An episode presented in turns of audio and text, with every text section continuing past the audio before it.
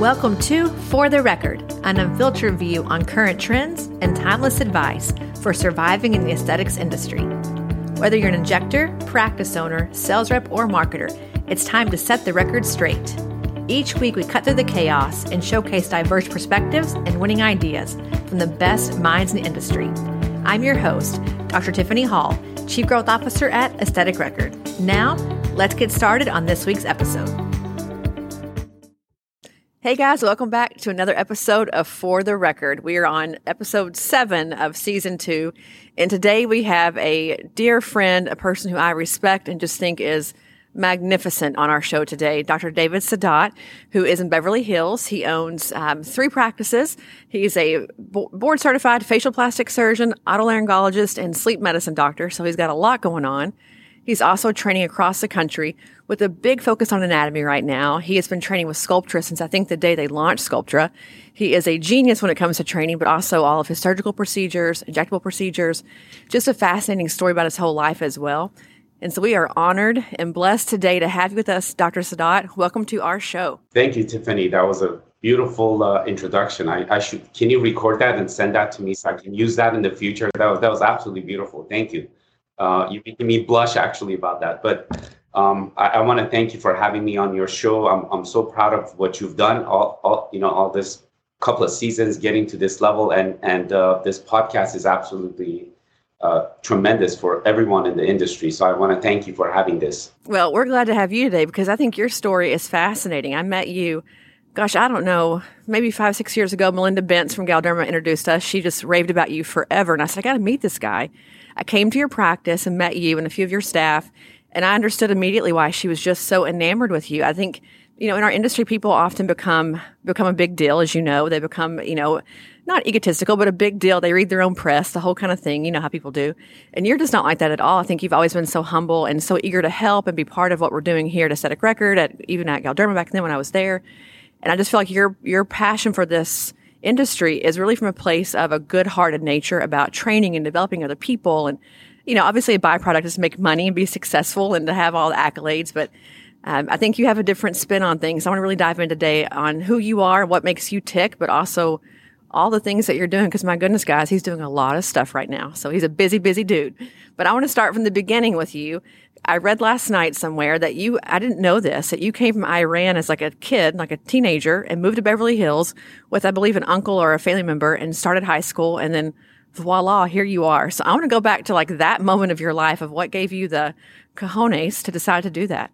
I don't know. I'm, wow, you found that. Okay. I guess nowadays you found out anything about anybody. So I, uh, you're right. I, I, uh, I was in a weird situation back in the day. There was a war that we had between Iran and Iraq, and I was uh, 16, and you had to uh, sign up for military at that point and join. And you know, I'm I'm against wars and against any conflicts. I, I don't like any of those. I'm I like to, you know, we're all good and nice people in the world, and I think we should all get along. So I, I never believed in that, and my parents decided that there's no point for you to join the military. Just get out of here. And basically, I got out, came here. I had an uncle here, um, and uh, I always wanted to go into education, uh, and medicine was kind of nice to go. And so I went to, believe it or not, Beverly Hills High School. I found myself really awkward being there because I didn't belong. I, I didn't know anybody, and it was a tough crowd to to kick in. And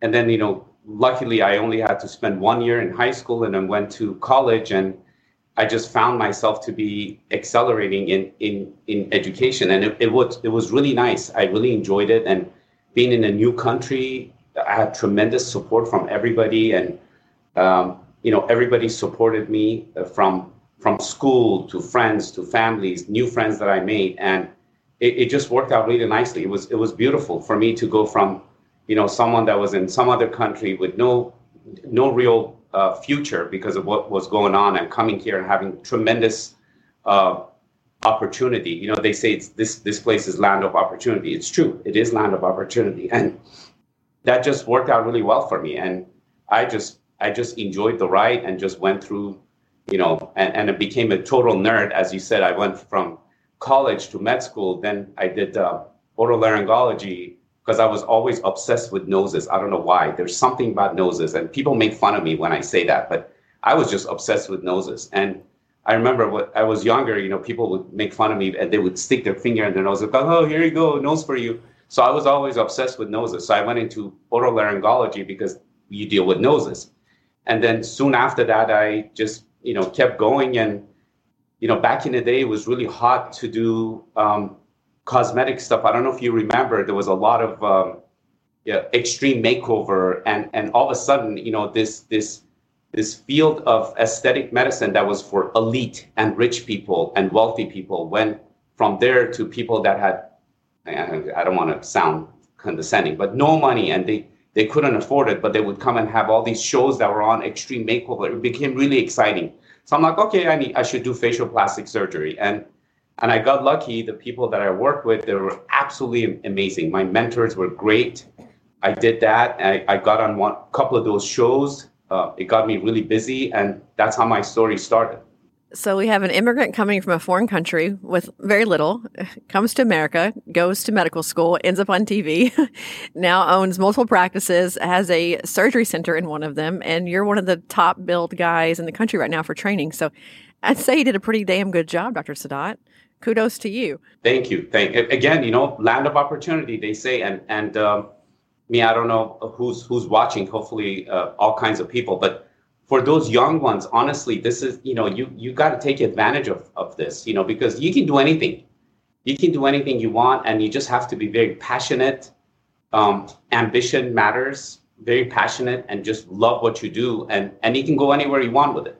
So I got lucky throughout the whole thing, and I'm, I'm blessed for for getting to this level. And you said I'm doing a lot of training and education, and you know, for some reason, I feel like I need to give back. And you, I know you know you were you were always in the education side of of of the field, and I know you know that those of us who enjoy education is just it's just rewarding and and part of us giving back. And I think I'm I've got to my second part of my life. You know, I guess once you pass 50, you, you're now in your second stage. So I, I, I got to a stage where I'm like, okay, you know, I, I enjoyed the first half. Now I need to give back. And for some reason, that's extremely rewarding to me. Well, I'm shocked that you're over 50, by the way. Let's just put that out there. that's surprising. Um, I had no idea although we all look a lot better than we should because of all of our procedures. But, you know, I think you say luck. I, I disagree with you. I think, you know, of course, luck plays a role in it. Right time, right place. Um, but I think a big part of this is resilience. You know, I think looking at people like you in medicine, period, nurses, whomever, like you have to be so resilient in this industry because it's so fast, it's so much coming at you, so much chaos every day that if you don't have that like sort of resilient thick skin, you can't make it here. I mean, this is like Broadway, right? I feel like medicine, I feel like aesthetics is like Broadway in New York. If you can make it here, you can make it anywhere because it is so challenging. And I want to kind of kind of unpack that with you because you mentioned starting with like the extreme makeover time period. I remember those shows. That's how I even probably ended up in aesthetics. It was probably ingrained in my mind from an early age. But how has the industry changed? Looking at it from your perspective as both a surgeon and an injector what's different now? Where do you see us like the gaps and the problems that we have in industry or the or the wonderful things that we have in industry now compared to let's say even 2005, 2010, 15, you know, as you've kind of come along?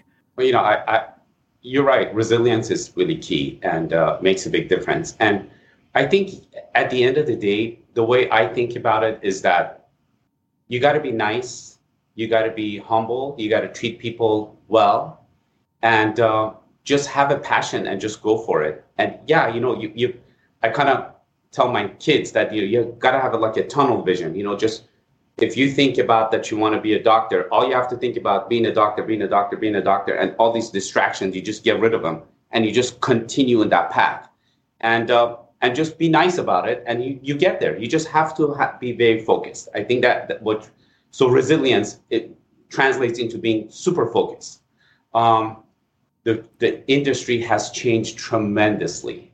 We had a lot of ups and downs, and I don't want to make this a historical thing, but you know, the extreme makeover days made aesthetic medicine really popular. And then, you know, for those of you who are younger and, and listening, you know, then we had the the the um, the depression area where the the you know the real estate market and the loan market crashed, and then all of a sudden all the you know discretionary money went away and and uh, you know, we, we had a little bit of a depression in aesthetic medicine. And that's when I got into, believe it or not, I got into sleep medicine because one of the robotic uh, um, companies came to me and said, you know, uh, we have a robot. We want, you know, we're looking for people to use it, and we can use it in head and neck area.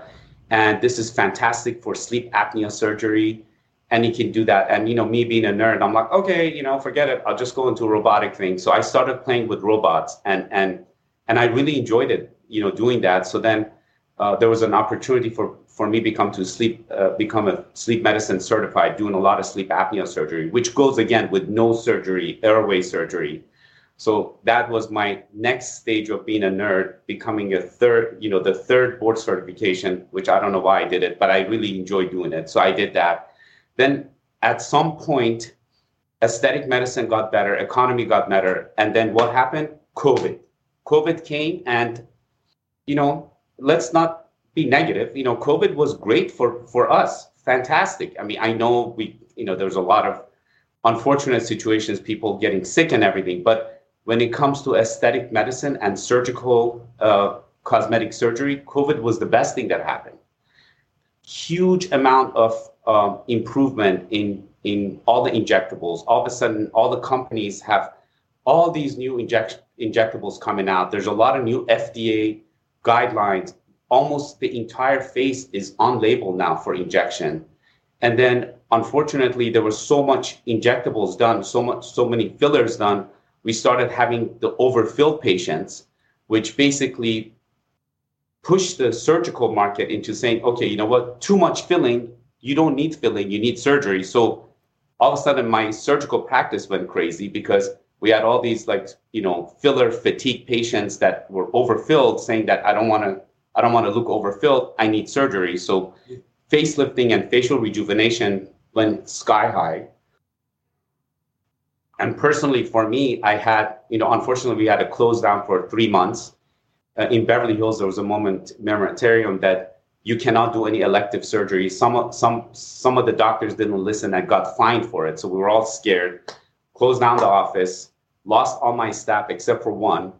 And this one staff was amazing. She said, you know, you, you do tremendous amount of training because I've always done private training in my office. I enjoyed it and she goes you know you need to take this to the next level so we started recording a lot of training uh, online virtually because everything became virtually so that was another thing that covid did you know a lot of this education became virtual um, you know I, I was listening you know not, not to sidetrack but i was listening to a, a, a virtual meeting that was supposed to be in turkey but it couldn't happen the new way of doing rhinoplasty it's become really popular now called preservation rhinoplasty. I don't know if you've heard about it, but Turkey has, for some reason, has become the mecca of, of this. So I wanted to travel there, but if you think about it, for me to travel there, I have to take a week or two off. It would probably cost me twenty, thirty thousand dollars to go there and, and be uh, in this course. Well, my friend and I decided to do it in our in our uh, living room on a big screen TV. It cost us two hundred and fifty bucks, and we ordered breakfast and lunch and dinner, and we just watched the whole thing on on on TV. So things have changed because of COVID, and, and this virtual thing has has allowed us to do a lot of learning and a lot of teaching, both. So three months we were closed, we recorded tons of material for teaching, and then that just all of a sudden got a lot of attention nationally, um, and just got better and better. It, I think a lot of the nurses that were in in in the industry doing COVID uh, uh, hospital work got tired of it, and uh, they said, "Well, you know what? I'm going to go and do injectables because my friends are all asking, can I do Botox? Can I do this and that? And, and I can do it." So we've had this tremendous push of. I know this term is bad. We talked about this. You and I talked about this. You know, calling them mid levels, which which I hate that term because one of my nurses saying, What do you mean mid level? I'm not a high level, I'm a mid level. So I think it's kind of offending to them. So all these like beautiful aesthetic providers that uh, are now in, into this came into the field and they're hungry, hungry for knowledge. And uh, so I found myself in a place where my surgical practice picked up big time because of overfilled patients. My uh, you know, I lost all of my my staff members So then I had to rehire a bunch of staff members. And for some reason, all of them that I hired are more education and, and virtual training oriented, which, which works really well. And, uh, and then, you know, we have all these uh, new injectors uh, in the industry that are hungry to learn. And uh, as you and I know, there's, you know, that when you have all the new injectors come in, there's, there's more and more complications. So for some reason in my neighbor locally, this also affected me where I was getting some of the complications of, of, of injectables, unfortunately. And I don't want to make this negative, but we had a bunch of VOs here, uh, vascular occlusions, and and somehow they would send them to me to handle. So I, you know, I think as as educators and as as you know, I'm, I'm by no means any leader, but leaders in the field, it is our obligation to make sure that all these new people coming into the field of aesthetic are well trained. Otherwise, it would affect humanity. You know, we, we, we need to protect the public. And the way we protect the public is that the ones that have a little bit more experience and have been around like me, it's my obligation to make sure that the new ones are doing really well and are, are, are uh, very well trained. And uh, you know, there's so many different uh, aspects of making someone a safe uh, injector, and we're talking about injectors for now, but safe injector or safe surgeons, and there's so many different aspects, the techniques, and how to hold the syringe, and you know, understanding rheology and this and that. But I think one of the main things is understanding anatomy, and uh, I found myself all of a sudden that, you know, as a surgeon, I've had a lot of anatomical experience, cadaver dissection, and, you know, every time we do any kind of educations, we have that. But I realized that a lot of nurses, PAs, nurse practitioners, even non non core doctors have never taken an anatomy course, and I think that has that has tremendous effect on the field. Uh, because you know, if you really face it, uh, again, I'm focusing on injection, but if you really face it, you t- take a needle, you stick it underneath the skin, you have no idea where you are. All you can see is the needle going through the skin. So if you don't know what's under the skin, if you don't, if you can't imagine where you are, then uh, you're lost. It, it's like trying for, me to tell you, Tiffany, you know, go, here's $10 million, go deposit it in Bank of America. Here's a car. And so you have the car, which is, you have the $10 million, which is the filler Bank of America is under your eyes, you know where it is, but you have no idea how to get there because you don't have a GPS. You don't know the roads, you don't know the stop signs, you don't know the the, the red lights. So anatomy, and I think the cadaver anatomy allows you to learn the streets so you can get to the bank and deposit the money. That's the way I think about it. And so somehow, you know, I, I got into that and, and I'm really enjoying it actually. Uh, you've made like a million great points there that I'm going to try to unpack all of it for us right now.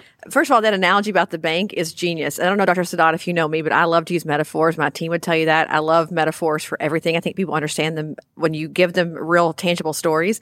So I think the bank analogy is perfect because that's what I think about all the time with anatomy. And obviously, I'm not a doctor. I'll put that out here right now, guys. You all know I'm not an MD, nor nurse, nor PA, or anything like that. But I have spent a lot of my life studying anatomy and filler and rheology, all the things that you mentioned. And I've been immersed in it for thousands of hours of CMEs. Like I have done thousands of hours. And it's still, there are so many things that even me listening to all of it, I don't know the answers. That when you go to a cadaver lab and you touch it and it's tactile for you and you can feel it and you can see it and you can like get depth perception of where things are and the structures, it's just a much different experience than hearing it. You know, I agree with you, virtual learning. I'm a big proponent of that because it's much, you know, much cheaper. I'll use the word cheaper for the person watching to not have to fly and go and do which, you know, as a person with a live conference, I shouldn't say that on a podcast, but it is a lot cheaper. But at the same time, there is something about, you know, in a cadaver lab, the tactile nature of it that you just can't replace. I have been in discussions for multiple days um, at this point, as of today, about this, about, you know, can you use anatomy tools versus cadaver labs? The answer for me is no. You have to go to a cadaver lab. You just have to go do it. You've got to get your hands on it. So I think what, you know, we've seen in the last, I don't know, maybe three years that cadavers are now sexy. Anatomy is now sexy again. It's like the thing to do, which is great for the industry because, you know, five years ago, it was, it was extraordinarily hard to find a lab They were incredibly expensive. You couldn't find them. They were at medical schools only. They weren't traveling around. You know, Jonathan Sykes, a few guys were doing them here and there, but not like it is now where you can go get great education for an affordable price, you know, for an all day class where five, ten years ago, that was like not even not even an option, much less could you even go do it. it just, you couldn't even get into one. So I think what you're doing, what, you know, you and some others are doing, we'll talk about that in a little bit too, about what all the things that, you know, you have coming up, but it's a huge benefit for the industry. And I do think what you mentioned about the adverse event issues, I look at Dr. Nassif, uh, that whole group with botched, right? When botched came out, everyone's like, oh gosh, if you get any kind of surgery, you're going to be disfigured forever. It's that that idea that one drop brow in a market is the whole market's drop brow, right? We all have to suffer together for adverse events or problems. If you hear about a VO online, then everyone gets a VO. It's just it becomes this like permeating problem that we have to solve one injector at a time. And I think you're right about the amount of new people coming in. The, the bedside burnout is so high right now, um, which I can completely understand with COVID. And people are hungry to get something that they enjoy, that they're passionate about again, that they love. And this this industry, as you and I both know, is a passion project. It has to be every day for some of the things we all put up with. But um, to that point, thinking about you as you know a surgeon as well. So how are you fitting in? I know you're training on injectables a lot. How are you fitting in? the surgical side of your business because at your core, you know, you are a surgeon, you're not an injector, you're both, but I mean your core, you know, training for all those gazillions of years is in surgery. So when do you fit in a facelift and then turn around the next day and go do a training. How does your schedule even work to accommodate all that? I, you know, I can't believe you touched on the biggest, my biggest problem right now in, in, in my practice because you're right. It's very, very difficult to do training, surgery, and injectables. And, um, and so, you know, going back to kind of what we talked about, so I, let me tell you a little bit about my background when it comes to cadaver course and, and surgery because that, that that made a difference for me. So i was an immigrant and came to this country and unfortunately my parents were not here so i didn't have money. And you know when i was in med school and residency the way i made money was i, I was a ta for cadaver anatomy. That's what i did. That was my that was the way i made money. And also i delivered babies because I was at USC County Hospital and we had way too many babies being born. They didn't have enough residents and mid, uh, midwives. So they would pay medical students. Like I was getting $100 a night, I never forget, to stay up all night and deliver. And they were coming, these women were coming from everywhere. And so we delivered like 10, 15 babies a night. So it was kind of fun. So that's how I made money cadaver anatomy, TA, and, and delivering babies. And then, you know, obviously, as a surgical uh, uh, uh, residency and surgical practice, you keep practicing anatomy. Then, um, you know, I remember when when I was in my fellowship, my my mentor said, you know, you should start doing injectables. We were doing a lot of fat transfer back in the day, which which is amazing. But collagen was in, and then shortly after, Restylane, the first filler, came into the market, and believe it or not, he I asked him, you know, how do you inject? It's like it's really simple. You just go in the nasal labial fold, don't go too deep, don't go too superficial, and inject it. And you and I know today that that is the worst thing you can do. That was, you know, my mentor was absolutely amazing, but I think that one one thing that he told me to this day is, is I can't believe that we didn't have a lot of people going blind and having VOs because that that was the training. So my, the point that I'm trying to make is that as a surgeon, we have no idea what filler anatomy is. So that's that's point number one. You think that you go to a plastic surgeon and because they know anatomy, they know how to inject. That is not true.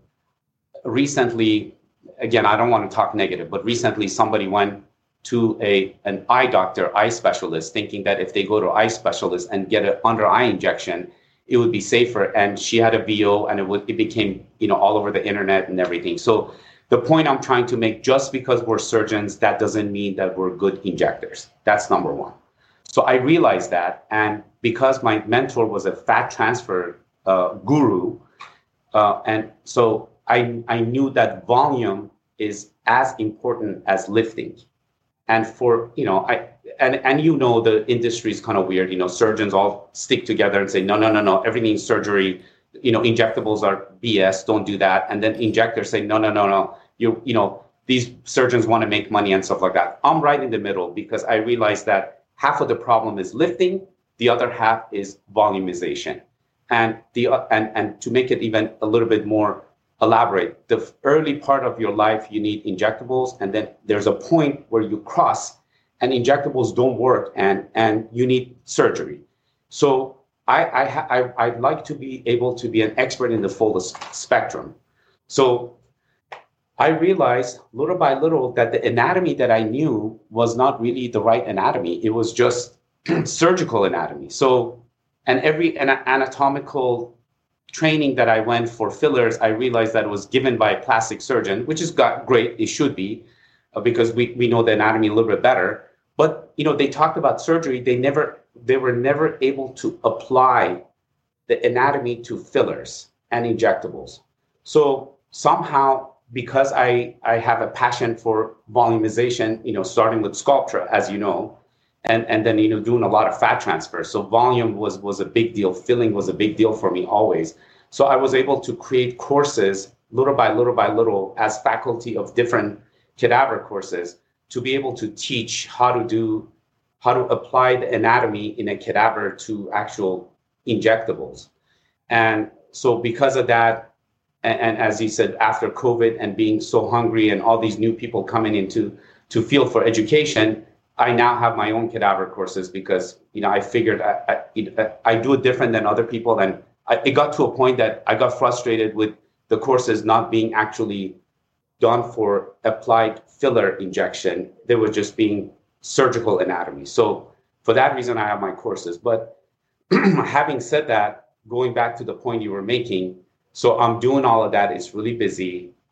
I my surgical practice has picked up because, as I said, the spectrum is is very important for me. And uh, it was really beautiful when COVID happened and I closed down the office. A lot of the med spas were closed. Also, medical offices opened before the med spas. So all of a sudden, because of my exposure to, you know, the the aesthetic providers, bunch of them called me and said, "Hey, can can we come and work in your office?" And uh, you know, I was a surgeon. I wasn't really connected with them, and so I, I started saying, "Sure, why not? Come over here. Come over here." So now I have five uh, nurses, nurse practitioner, and a PA that work for me. Um, they're absolutely fabulous. Every single one of them are great. Um, you know, as a matter of fact, one of the med spas that closed, the owner came to me and said, "You know, you know, I'm done with this. I want to move to East Coast, Rhode Island, I think, and I just want to get rid of my med spa. So I I bought it from her because you know the the the, the that's the way it was during the beginning of COVID. So I realized that you know maybe I have an opportunity here where I can focus on my surgery, focus on my education, and honestly give the injectables to these aesthetic providers. They're they're sometimes they're better at it, you know, because they're doing it day in day out you know 10 15 20 times a day versus versus me trying to fit it in between my surgeries and between my my education and my travels. And you know and, and they, they come and wait for me. It becomes annoying for them you know it, it, it just it just happens that they're they become better at it. And so that's how i'm trying to kind of and I, as, as you said you know what what the challenge right now is is what exactly you point out. And the challenge is that I got to do my surgeries. I got to do my education and, and, and the fun stuff.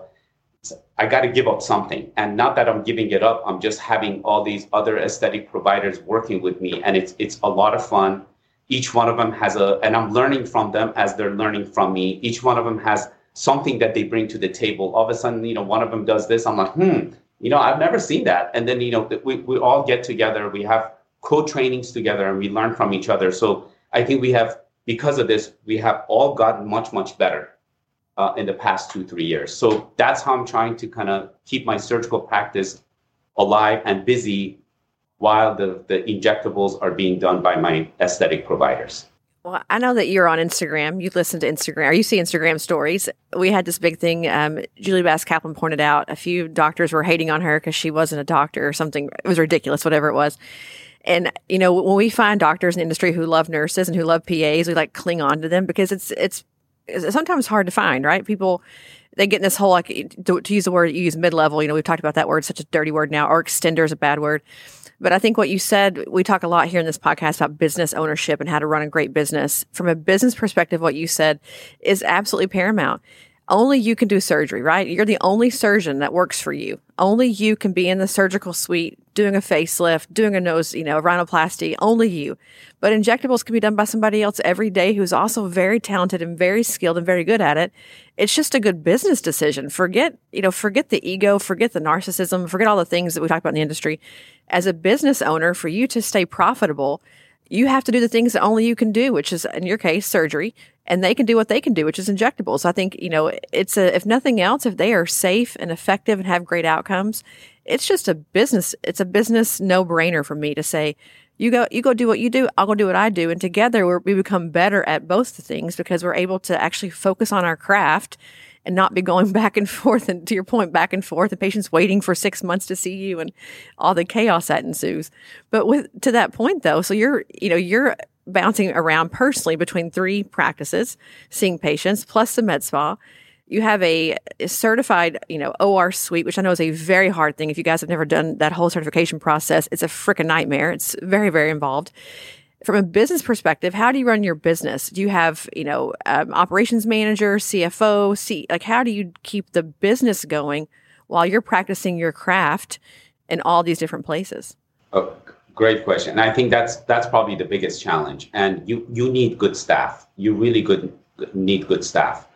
And uh, so uh, when this COVID thing happened, and I switched to this model where I do surgery. I have the my nurses and PAs and nurse practitioners doing injectables. Um, I have a surgery center, as you say, which is a pain in my butt, but you know, I think it's critical to have it. Then I have all these younger surgeons that uh, can get us. So in Beverly Hills, you cannot open a new surgery center for some odd reason.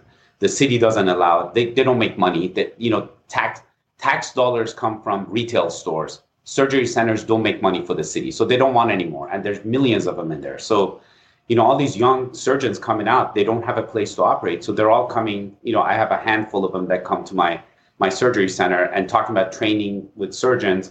You know, we that's another beautiful aspect of my practice where I have all these new guys coming into the surgery center and we learn from each other. You know, I, obviously I'm a little bit more experienced than them, so they're all training with me per se but at the same time, they all came from different backgrounds. So I'm learning a few things from them too. You know, the best part of being a teacher is that you learn from your students. And, and I'm sure you, you've been around, so you realize that, that that that is probably the most rewarding part of the being a teacher because you learn every day you learn something new, you become better. So, uh, you know, I got lucky after this COVID thing that I had to change my entire staff. Back in the day, I was more like, okay, patients come in, you know, I have a reputation. They just come in, want to do surgery. We book them for surgery, and that's it. Now, my staff realizes that it's not just that; it's running the surgery center, running the the the, the nurse practitioners, nurses, and stuff like that. And and you and I know they're they're they're tough they're tough to run because uh, you know they're they're all very you know they're they're good they're professionals and they want to be respected and you have to create a very beautiful environment for them so they can they can they can get better and and, and improve and and be happy. Um, so that and that and then on top of that educational portion i hired a, a full-time staff for my just the training courses and that's that's all he does. He just keeps scheduling training communicating with you and with other people just to get things done. So more staff um, uh, people that understand um, I have a full-time bookkeeper in house because I, for the life of me, I can't keep track of what happens with the money. As as you know, as people out there who have businesses, you know, you need reports all the time, and so I have a full-time bookkeeper in my office. You know, every dollar that comes in, every dollar that goes out, he's he looks at it, and if something doesn't make sense, he keeps bugging me and calling me and emailing me and texting me until he gets the answer. But at at least I can see the the picture of what's going on and uh, and I have a manager that kind of oversees everything, oversees all the staff because now you're going from one or two staff members to you know 10, 15 staff members. Then you have to manage them, and um, you know my my teacher used to make fun of me all the time and make fun of this situation. It's like, listen, you know, running an office is like is like a kindergarten. You have to babysit everybody, and I hate to put it that way, but at some points it's true, you know, because everybody has feelings, everybody has, you know, issues at home, and you have to manage all of those. And as a business owner and someone who does surgery, I won't be able to do all of that if I don't have the right staff. So, you know, I think it all comes down to to having great staff, great uh, um, policies and procedures in place, uh, number of meetings back to back to back to back, just to make sure that we talk about everything and correct all the mistakes. Um, otherwise, the business won't flow. So that's I think that for me that's the solution, and I'm still working on it, believe it or not. I think we're all still working on it, but you know, being I think about businesses as like being a landlord. You know, when you're an absentee landlord and the place is falling in, you don't know until you show up to rent it to the next person and realize that the place is gutted, that your tenant has destroyed the bathrooms, broken the, you know, all the things that go wrong. I feel like businesses are much the same. I have many friends who own businesses who are absentee business owners, right? They have a business, they own it, they may show up once a month and say hi, but they're not part of any of it. Someone else is doing all of it. And I think when it comes to medical practice, when there's patient safety, which I know is a big, you know, a huge thing for you, patient safety is at stake, reputations, people's livelihoods, careers, all these things, you got to be part of, you got to be involved, be part of it every day in some way, you know, to your point, meetings, being, you know, part of the discussions, touching base, all these things that happen. And I know it's for you, I'm sure very hard between training, surgery, injecting.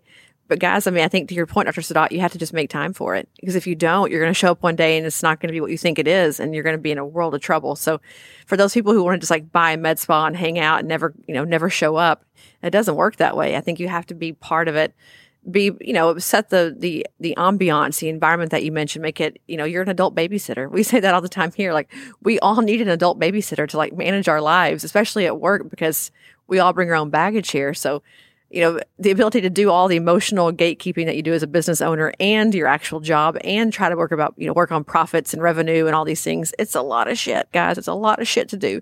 So you have to be again resilient is the word i'm using today but I want to transition into your training more specifically for listeners about where to go to find you, because I think what we talked about with Aesthetic Next. So, guys, spoiler alert, Dr. Saadat will be leading our cadaver labs at Aesthetic Next. We're going to have two this year. We're going to have a regular facial anatomy lab focused on injections, and then a second one that's really focused on adverse event management, looking at the things we mentioned, VOs, how to prevent things like this from happening, getting a really good sense of, you know, what's under the skin. But we discussed this early on, you and I, that I wanted very injection focused anatomy, what you mentioned. I don't need surgical anatomy here. I need injection focused anatomy. And I think your course, there's a couple more who are doing this, but your course is so specifically focused on that part of it where a person comes and if they're an injector, they're going to get tremendous value because it's all geared toward what they do every single day. It's not ancillary, tertiary, fluffy anatomy which is all important, by the way, but it's really focused on what they do all day. So I want to give people an idea of where to find you to get this done because September is a long way away. Guys, do not wait till September. Go now. I know that I'm going to see you in LAMCA in a couple weeks. You're going to be with um, Dr. Kian Karimi at his course at LAMCA in a few weeks, but I know you've got a big event coming up with Leslie Fletcher give us some details on that because I feel like that opportunity right there alone is just to see you and Dr. Alexander Rivkin together and Steve Weiner, all three of you in one place is just, my goodness, like a bang for your buck. It's crazy. So tell us about that course and how you kind of ended up with that and give us the details about how to get registered for that class. Very exciting. I have so many courses coming up. And, and so please go to my Instagram and there's a link there or go to my website. All the courses are listed there. Uh, so there's so many of them, and if you want to register, that's the way to go. Believe it or not, I met Leslie at your course last year uh, when I was helping with the cadaver course, and she came up to me and said, "You know what? If she was she was a she was listening to me. She says, "You know what? The way the way you talk about how to do anatomy is really interesting. Would you like to do a course in my training center?" And as you you know, and the listeners who are listening, Leslie Fletcher be, is became number one training center in the nation. Right? He she won that that title. So she is absolutely amazing when it comes to setting this up. I went and visited her place. She's she's in LA in Torrance, close to me, and beautiful center. I mean, this is beautifully set up for something something like what we're doing. And so we had a great talk, and uh, um, she wanted to do a very, very detailed course. And I told her that's the only way we should do it. So it's all day from eight to five, not two hours, not 60 minutes, for 90 minutes. It's all day. And I told Leslie that this that you know we're not going to do any surgical stuff. I like to do it in a way that every point that we make in this course can be applied on Monday morning. The course is on Friday. On Monday morning, when they go back and inject, they can use that little anatomy that I showed them about the forehead complex for their neurotoxin injection, the nasolabial fold for their filler injection. And, and again, it's a filler um, guided anatomical dissection, uh, a filler and, and injectables. And it, the the way we've set it up is that the cadavers are already dissected, so we're not wasting time dissecting because you know, face it, a lot a lot of the you know, especially the ones that aesthetic providers that are nurses and PAs and they don't need to do dissection. It's unnecessary for them. They just need to know where the needle goes in there. Where is that GPS to take him from my office to the bank that we talked about? You know, they need to know the streets and the stop signs. The blood vessels are the stop signs. So you know they need to know where to stop and when to make a turn and when to to make a u-turn and come back so that's what we're going to focus on um, and, and to know to so i want to create this imagination in their head that when they put the needle underneath the skin now they have this engraved in their head that oh okay i just hit this mass i hit this muscle now i'm in the pre prezygomatic space here's the facial artery close to, close to the tip of my my cannula based on the anatomical understanding that we've had. I want that engraved in their head so when they put the needle underneath the skin on Monday or Tuesday, when they go back, they know exactly where they are. If you know, so they have the GPS in their head. Um, so that's the, that's the course with Leslie. It's all day, a lot of details. We're going to dissect the entire face, starting from forehead to eyebrow, eyelids, nose, uh, tear trough, mid face, nasolabial folds, upper lip, lower lip, chin, uh, cheeks, lateral jaw, temples, parotid gland, you know, what, how to avoid it, you know, how to do, how to create a more lateral jaw, platysma. We even talked about neurotoxins for, for uh, let's say people that have excessive saliva getting into the submandibular gland, parotid gland, uh, neurotoxins for pain and TMJ issues so we're going to dissect out all those muscles, and well, it's already dissected. Show how to inject those mus- uh, those muscles. So it's a tremendous course. It's on March. Uh, what's let me see the date. March March fourth uh, on a Friday. Uh, I think we have a couple more spots left. If you're interested, you know, go through my Instagram or or website or go through Leslie Fletcher's. Um, you know, I've invited Dr. Rivkin, who's a very very good friend of mine, and he's a phenomenal injector. He he he's got very fantastic techniques on how to be safe. So he's going to be helping uh, in the course as, as a faculty. And I, I have some of my nurses and PAs in my practice that have been doing this with me, being there just to help everybody. So as opposed to one of the courses where you go, there's 100 people sitting there and he just lost. Uh, my course is is very specific because at every station I have an expert to make sure that you're navigating through this filler uh, injectable guided anatomy from A to Z so you're not lost and it's efficient. Um, so so we have Dr. Rivkin who's there and a bunch of my my uh, help in the office. And then we have Dr. Weiner the next day that's talking about ultrasound anatomy. So I, it's a very, very unique course. Um, and, and I think those of you who are in LA or want to come from outside LA, you know, please sign up for it. Um, and then, as you said, the, the week after, we have Dr. Karimi's course, which is fantastic. It's four days. On Sunday, we have the cadaver anatomy that um, I'm running with him. Uh, you know, he's so busy. I told him, you know, why don't you do other stuff? Let let me do this, and I'll do it with you. So, you know, we're good friends, and and he he really liked that. We've done a few cadaver courses together, and um, and so now he's like, okay, you do this, I'll do everything else, and and I'm doing a bunch of other things, Sculptra workshop with Shino Bay and, and Natalia. I'm doing a high risk uh, injectable course uh, workshop during that. And then, you know, that, that continues and we have a bunch of other things coming. Um, uh, I have, uh, I, during the train the trainer, I, I saw a lot of the GAIN trainers in San Francisco area, in the Bay Area. And, and they invited me to come and talk about Sculptra. And, you know, all of a sudden we just they're all at my cadaver course in the train the trainer course so they, they were all gathered around the, the table and said well we should do this in the bay area we don't have this in the bay area I'm like, okay, sounds good. So we have a course coming up in the Bay Area. It's on uh, May 8th. Uh, it's a Sunday. So we have a cadaver course followed by Sculptra training and Sculptra dinners. Uh, it, again, that's on my, my website and Instagram uh, link. Um, then, uh, you know, I, I have my coast to coast cadaver course with uh, Amy in Philadelphia, which, which has been tremendous because she, going back to what we talked about, as opposed to having these turf battles. I'm a surgeon, I'm a plastic surgeon, I'm a nurse. We don't talk to each other, we don't communicate. And, and, and as uh, yeah, Julie was talking about, I'm, I'm exactly the opposite. You know, I'm, I'm one of those all inclusive kind of people. I, I, I see the value in, in all these people. And I think we should all be friends. We should all educate each other and we all have something to bring to the table. So, um, I, I started working with Amy, and then she introduced me to a bunch of nurse practitioner, PAs, and nurses, and we've all become really, really good friends. All the faculty that I have are, as we say, non-core, non-plastic surgeon, which I really don't care, to be honest with you. But you know, I, I trained them last time when we went there. I said, listen, we meet the day before. I'll tell you exactly what you need to do. They were all brilliant, smart people. They did it better than I did the next day. So that's what I'm doing. I, I, I, basically meet everybody the day before. We meet in the cadaver lab, which is better, actually sometimes better than the actual course. So we meet in the cadaver lab. We all sit together, bunch of brilliant brains, and we dissect and talk about it. And we say how we do the course, and we do the course the next day. And that's what we're doing in the Bay Area. We're doing the day before. We're all, I'm meeting with all the GAIN trainers from Galderma, since I have a good relationship with them.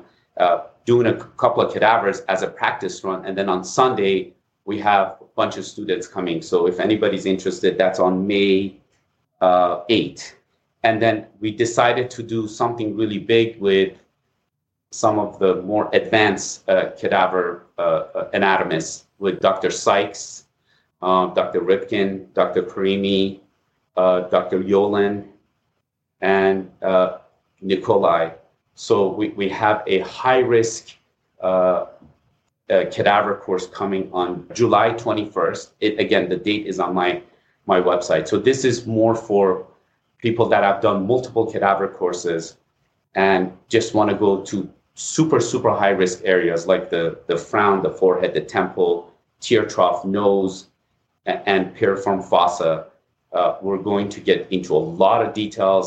Uh, the, the the faculty that I have, as you know, that you can tell from the names, they're all super anatomists, and I'm sure there's going to be a huge discussion about how to inject the tear trough. What is the safest way? What, how do you get the most result with the most, the littlest amount of fillers? How to do temples? Do we go deep? Do we go superficial? You know, how do you do noses? Do you aspirate? Do you not aspirate? Why do you aspirate? How do you use ultrasound guided guided injection? So it's more high risk, high level um, um, training for for those who've been around for a longer time and have a lot of experience. So I have a lot of things coming up, and the next one is yours, Aesthetic Next, which uh, it's in September, uh, and I don't know the rest of them after this. I'm, Logan Logan deals with all of those, but there's at we have at least seven eight of these courses coming up in the next few months. So I would love to see all of you guys there. If you're interested, please sign up. It would be very exciting, and we'll have a great time and a lot of education.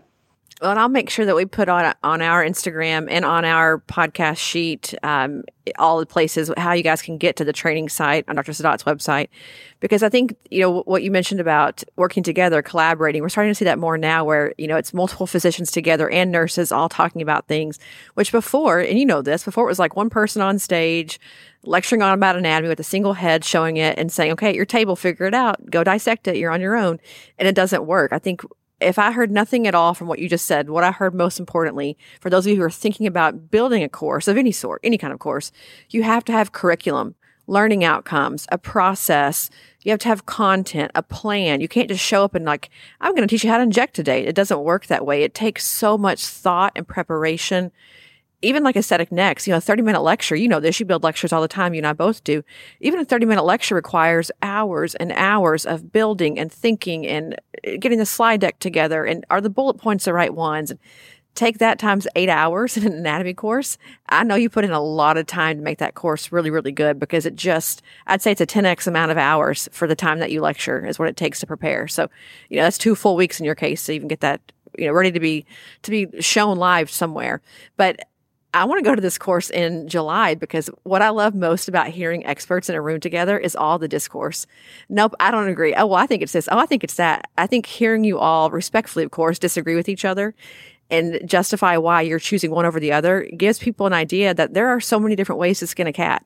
And they all, for all of you, are working safely and effectively, but there are different ways to think about it and like learning the new, you know, the new ideas. And to your point about the Turkish um, rhinoplasty, so many of you travel internationally all the time. Like you're going to international conferences and lectures. You're hearing all these cool global ideas that you bring back to the US.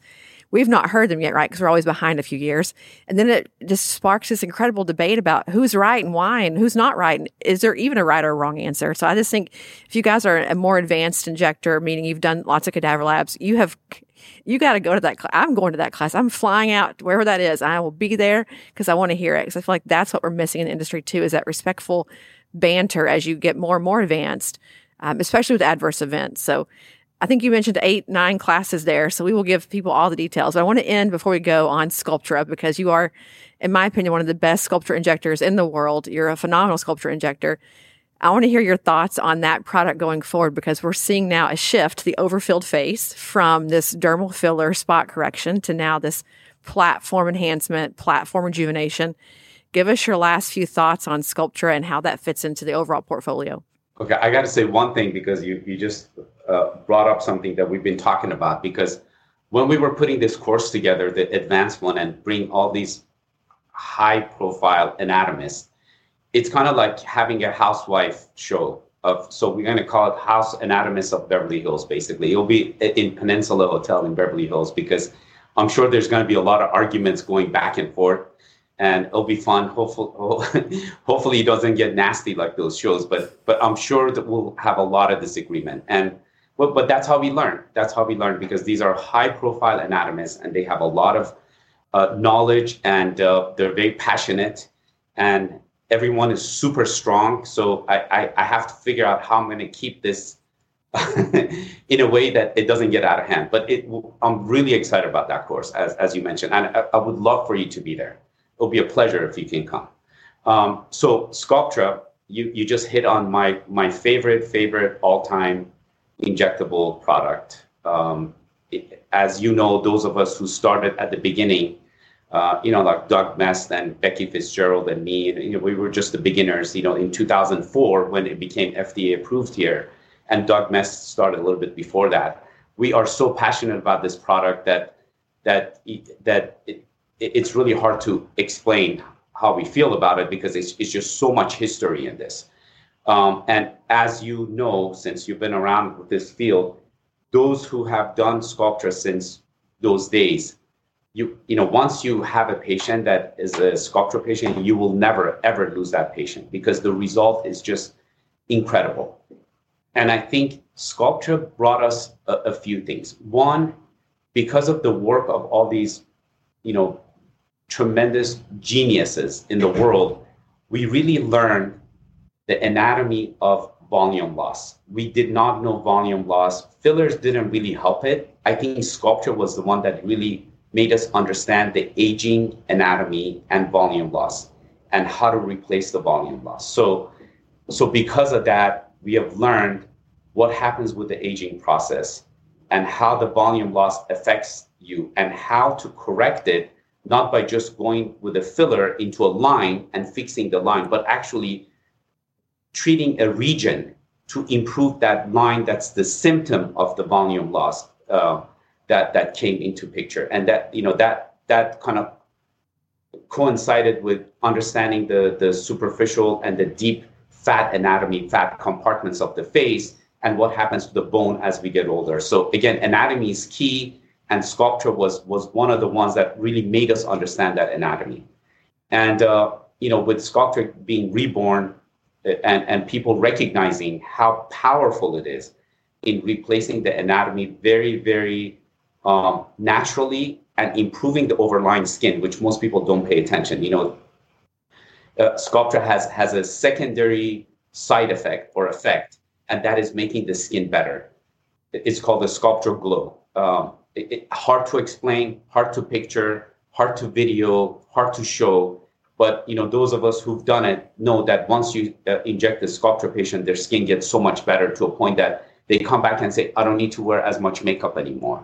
My skin is so much better. I glow like an 18 year old." So that Sculptra glow is key. And you know, once people recognize that, all of a sudden you have a product that you're improving volume, improving skin texture and and look uh, in a very very natural uh, way that it doesn't look overfilled doesn't migrate like fillers. Um, and, uh, you know, believe it or not, because of the viscosity of Sculptra, the side effect is a lot less than, than fillers. So to a point that I think if, if I'm predicting and I'm hoping that I can take it to the next level, Sculptra should be the first thing an injector should learn. Because I think, in my humble opinion, it's safer than fillers, it's safer than neurotoxins. So if you're an injector and you want to really learn the, the this this business, Sculptra should be the first one you should learn and the first one you should master. It's safe. It has a lot of uh, room for I don't want to say error, but you have time to kind of establish the volume that you want.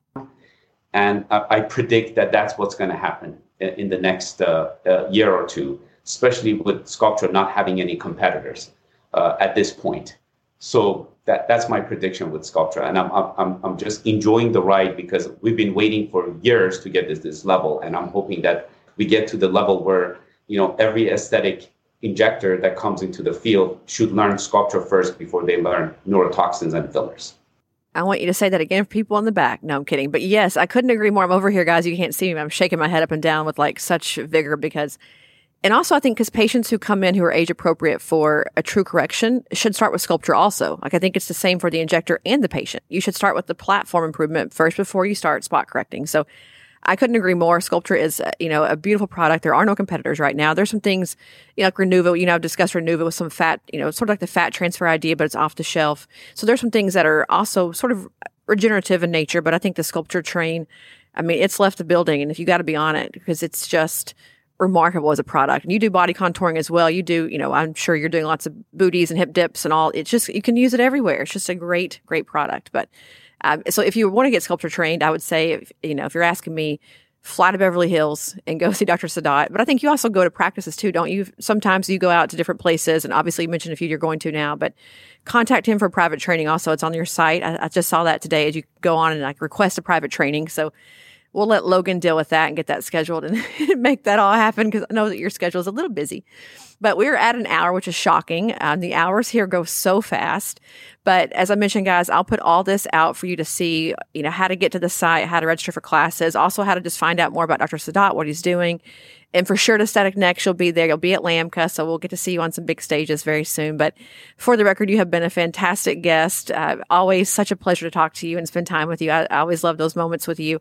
And I'm just excited to see that you're taking off in this giant way with training and with anatomy because goodness knows the industry needs it. So thank you for coming on today. I sincerely appreciate it, and we've loved hearing from you. Thank you so much for having me on. You've done tremendous for the field, and you know, I have a suggestion for you actually, because I have a lot of respect for you all these years. You've been doing this and you've been on the forefront of, of, of educating. Uh, and, you know, I have a lot of respect for educators, as you know, and you've been on the forefront of it. Yes, you're not a doctor, you're not a nurse, but you know what? You, you are one of the key players in the industry. We need, at, for this field, we need a kind of like a mini fellowship. I, I think there's so many people getting into this field that um, you know the trainings are not that great. Uh, it's not cohesive. I, I, think someone like you should actually head this and create a mini fellowship for someone who wants to become an aesthetic injector, maybe even a doctor, a plastic surgeon, a non-core plastic surgeon, as we say, PA. They should do maybe two, three months of core trainings, cadaver courses, you know, hands-on training, didactics in the lecture hall, kind of like you do and we need to have that as, as an industry to train these people and certify people so we protect the general population from from you know from a safety standpoint and, and outcome standpoint. So something to think about. I would love to pick your brain on this. And and maybe we can we can kind of get together at some point and, and design something like that. But this is going to happen. We have to have a, a very good way of training uh, individuals, especially newbies coming into the field, and making them comfortable so we tr- protect them and we protect the general population.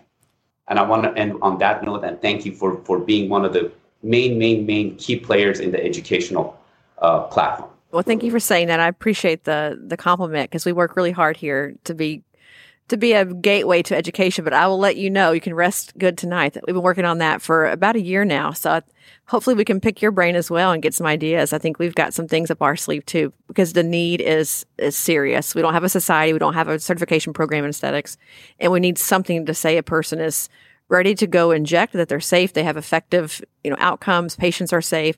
So I couldn't agree with you more. And on that note, I'll say stay tuned for that. And we'll see all of you guys next week for episode eight. Again, Dr. Saadat, thank you so much. And we will see you in a few weeks at LAMCA. Yeah. Thank you so much. See you guys. Thank you. Bye, guys. Thanks for listening to another episode of For the Record.